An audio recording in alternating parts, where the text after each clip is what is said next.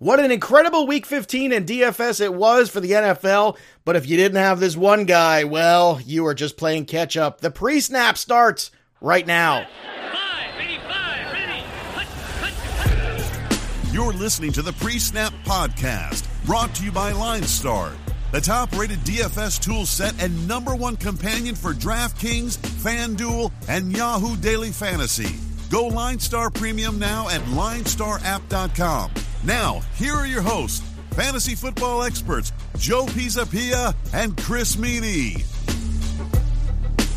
Hey yo, what's up, everybody? It's me, Joey P, Joe Pisapia, and welcome to the pre-snap right here on the Line Star app. It's me solo today because Chris Meaney had some travel issues, so you're stuck with me recapping the week that was in NFL DFS, and of course, it was a magical week because oh my goodness, so many incredible performances, so many big point totals. It was really a fantastic week of DFS. Now, defenses are quitting. This is what Chris and I always remind you here this time of year.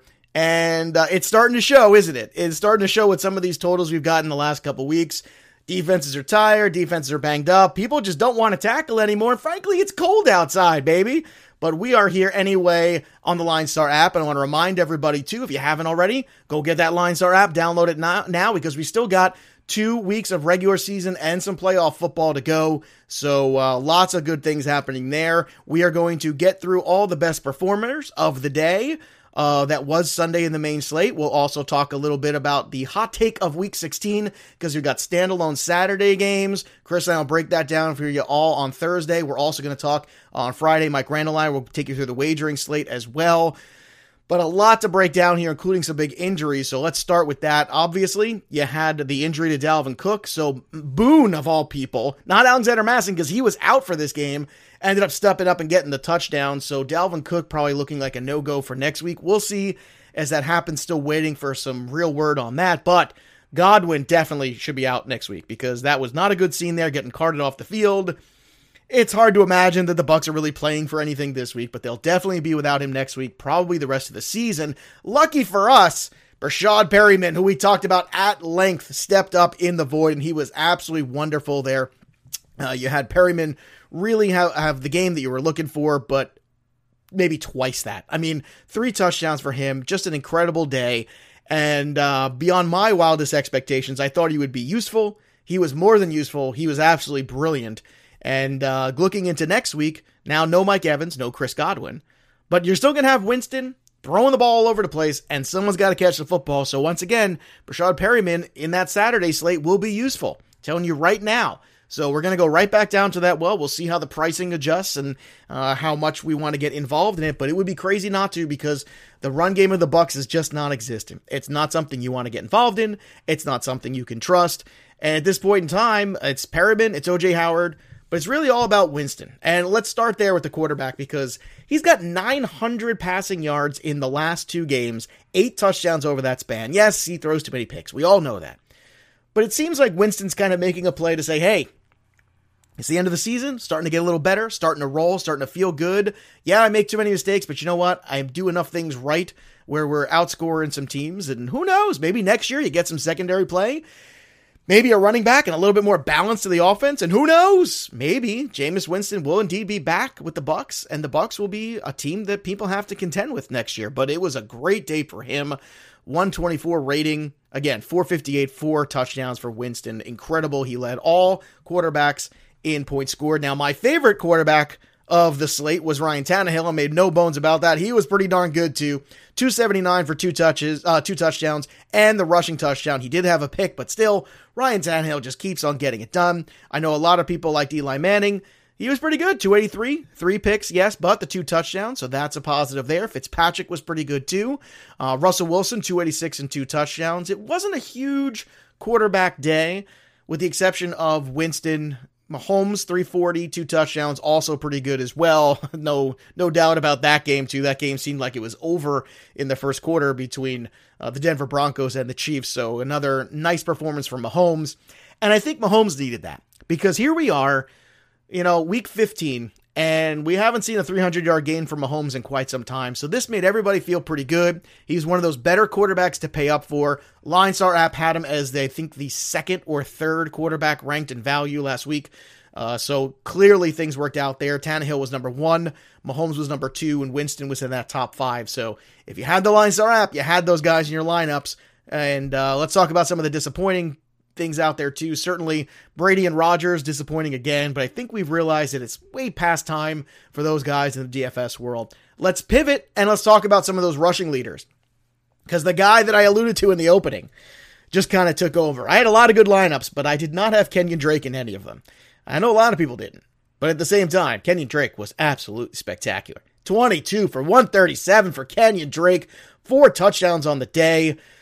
Kenyon Drake's going to get paid by somebody. Maybe it will be the Cardinals. Maybe it'll be somebody else. We'll find out. But Kenyon Drake, I think, has done enough, even in some short spurts, to show that he deserves carries. He deserves a look.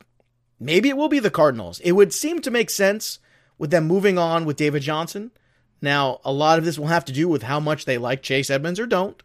Uh, maybe they want to do a committee with the two of them. That would kind of stink from a fantasy perspective, but Kenyon Drake's going to have some suitors in the offseason. I'm sure one of them will be the Cardinals, but what a day for him, really. A 22 for 137. Christian McCaffrey, I mean, what's left to say about him? Absolutely brilliant. I mean, uh, he got back to returning value on that 10K price, which is something that he hasn't done the last couple weeks. He got back to it this week, which is terrific. So if you went back into that well, you got paid.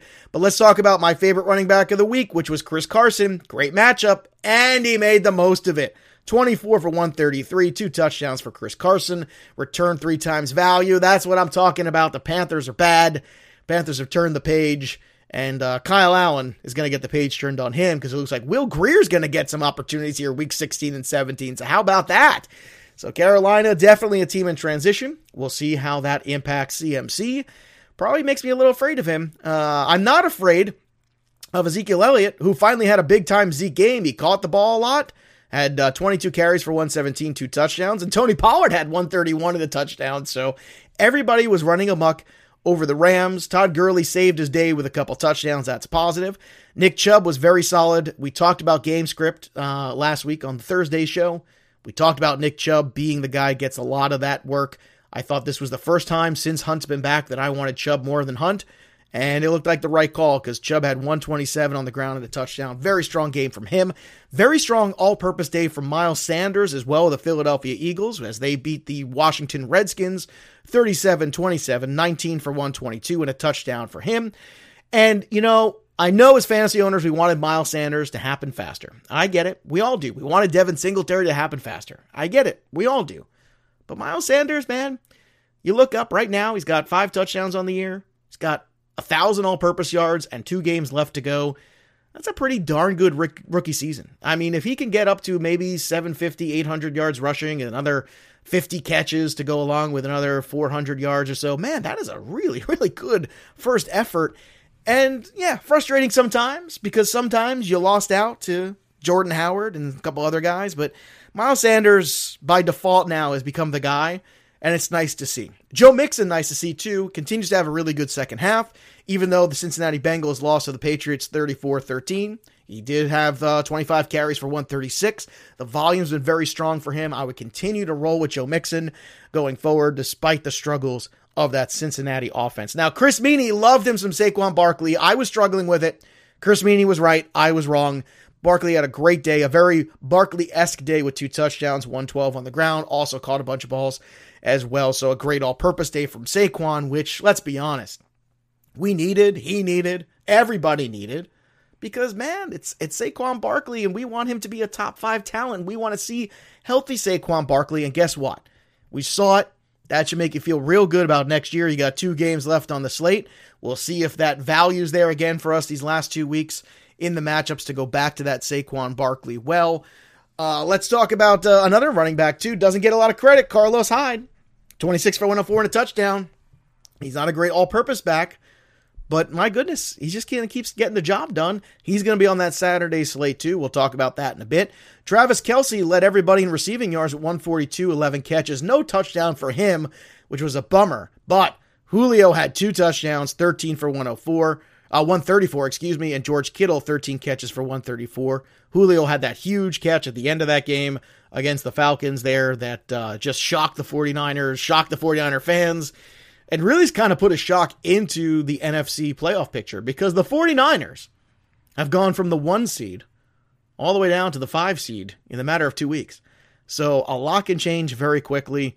And uh, the 49ers right now are maybe they're just fatigued. Maybe they're just fatigued after a bunch of big games in a row, it seemed like. When, uh, I don't know, at home too, now to lose this game to the Falcons. They lost at home already to uh, a couple weeks ago to the Seattle Seahawks. They do have a game left for redemption, week 17 against the Seahawks, so keep an eye on that one.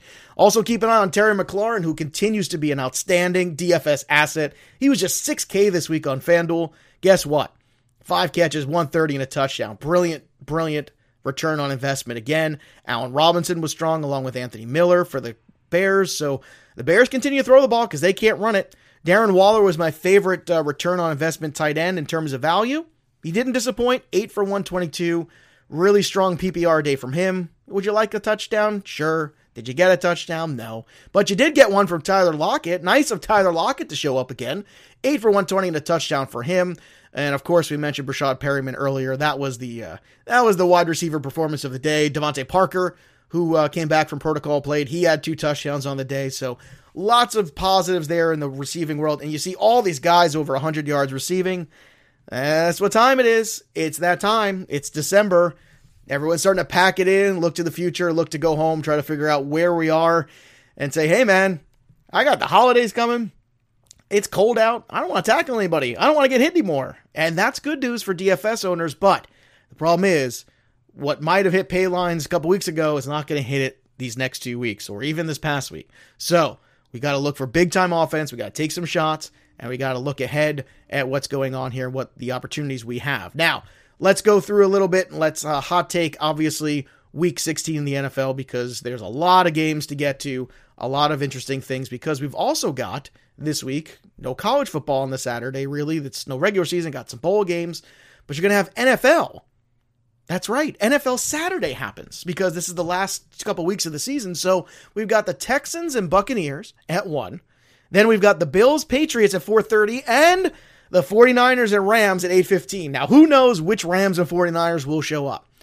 But let's kind of work and look at this collectively as a slate.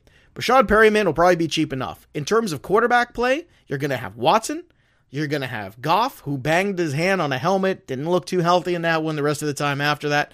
But you're going to have Watson, Winston, and Josh Allen. Now, Allen has a tough matchup there against the Patriots. So you're going to see a lot of Watson and a lot of Winston. I think that's the way to go. I really do.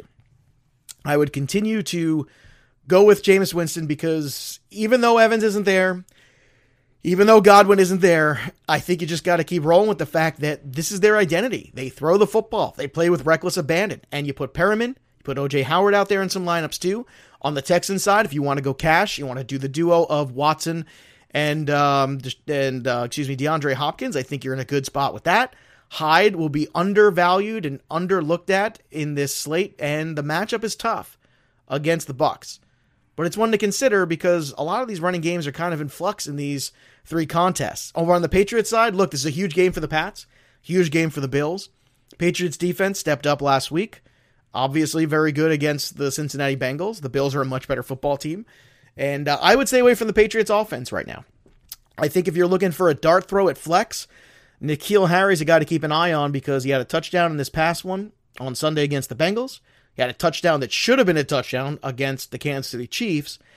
And it seems like he's the new favorite target in the red zone of Tom Brady. He's getting a lot of looks there and he's converting them, even if the referees don't want to agree.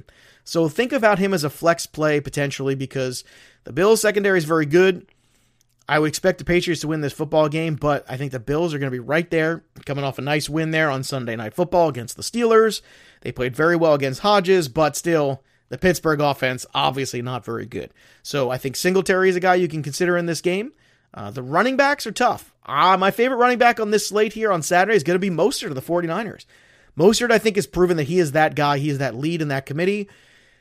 And I am not really worried about it going away. I think their best bet is to continue to give him touches, to give him the football, and just kind of step away. I would also imagine you're going to get a bounce back here um, from the wide receivers. So don't panic too much there. Uh, I would probably fade Emmanuel Sanders in favor of Deebo, though because of the coverage of uh, of the Rams. But at the same time, this Rams team, what looked like a lock for Woods was not. What looked like a great game for Gurley was a good game for Gurley against them. And look, maybe the script got away from them against the Cowboys. That's fair. But my confidence level in the Rams is shaken. I mean, it's been shaken all year.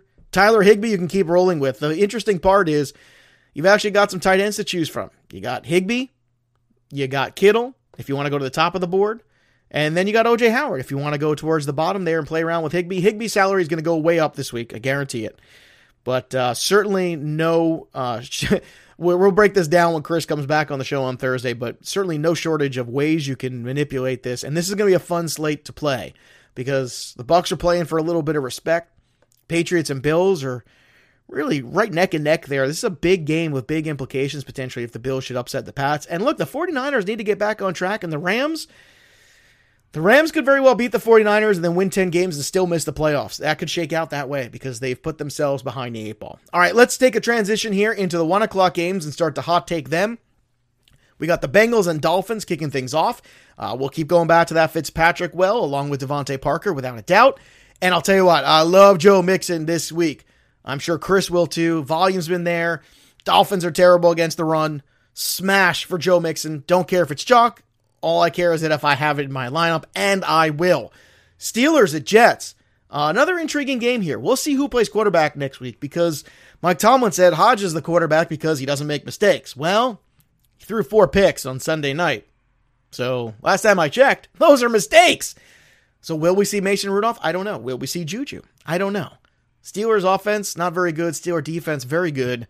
Jets offense, all kinds of confusing. It's going to take another couple days for this one to settle in. My hot take to start with is you'll probably go back to that Robbie Anderson well, maybe some Steelers defense, maybe kind of let the rest of this go. All right, the New York Giants, we'll see if Daniel Jones is back for this one, but Terry McLaurin going to go right back to that well against the Giants. They are terrible. If he stays in that 6K range on FanDuel, I absolutely love him. Uh, maybe we'll get back into the Saquon Barkley business. Everybody else will be jumping back on the bandwagon, but – hey, if it stays in that uh, seven to eight range, especially with Dalvin Cook out, especially with some of these other injuries we've got, maybe just maybe Saquon Barkley's that guy towards the end of the season that can win a lot, a lot of cash here. Uh, Golden Tate certainly was good for a touchdown. Darius Slayton too. We'll keep an eye on those guys because the Redskins don't cover many people either very well. So there should be a fair amount of offense in that Giants Redskins game. McLaurin for me definitely sticks out. McLaurin and Barkley, those two assets. Maybe you get a little Tate, maybe you get a little Slayton. We'll see how healthy Daniel Jones is before we get too much into this one. But we got a whole week of practice ahead of us to figure things out.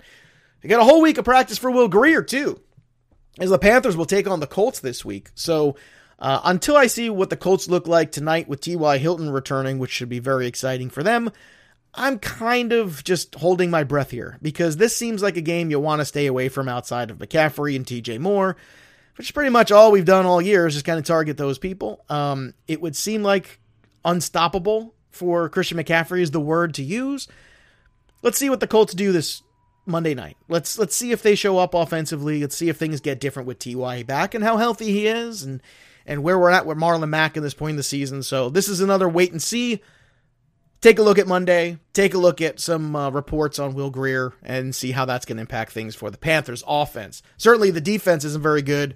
Certainly, Marlon Mack we should strongly consider because the Panthers continue to give up all kinds of points to running backs over the last couple weeks. All right, we got the Ravens and Browns.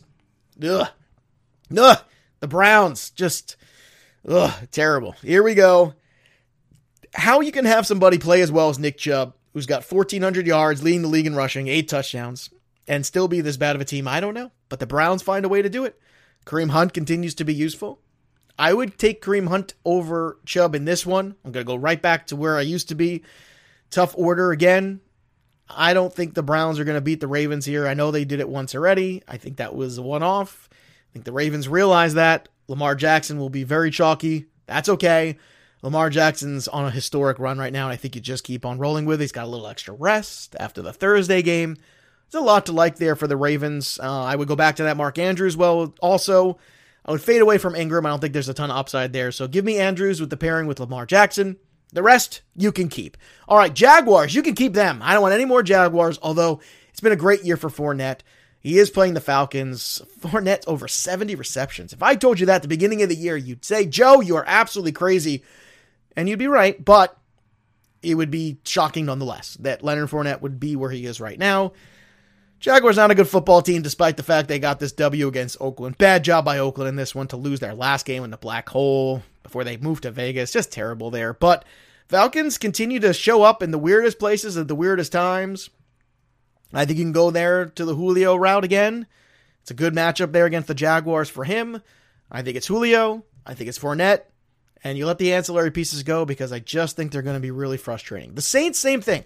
I want to see what Saints defense shows up on Monday night before I start making some assessments. We all know Michael Thomas is always the best guy on the board. In fact, Michael Thomas has more receptions and more receiving yards than the entire, get this right, the entire wide receiving corps of the Colts. More receiving yards than the entire wide receiving corps of the Colts.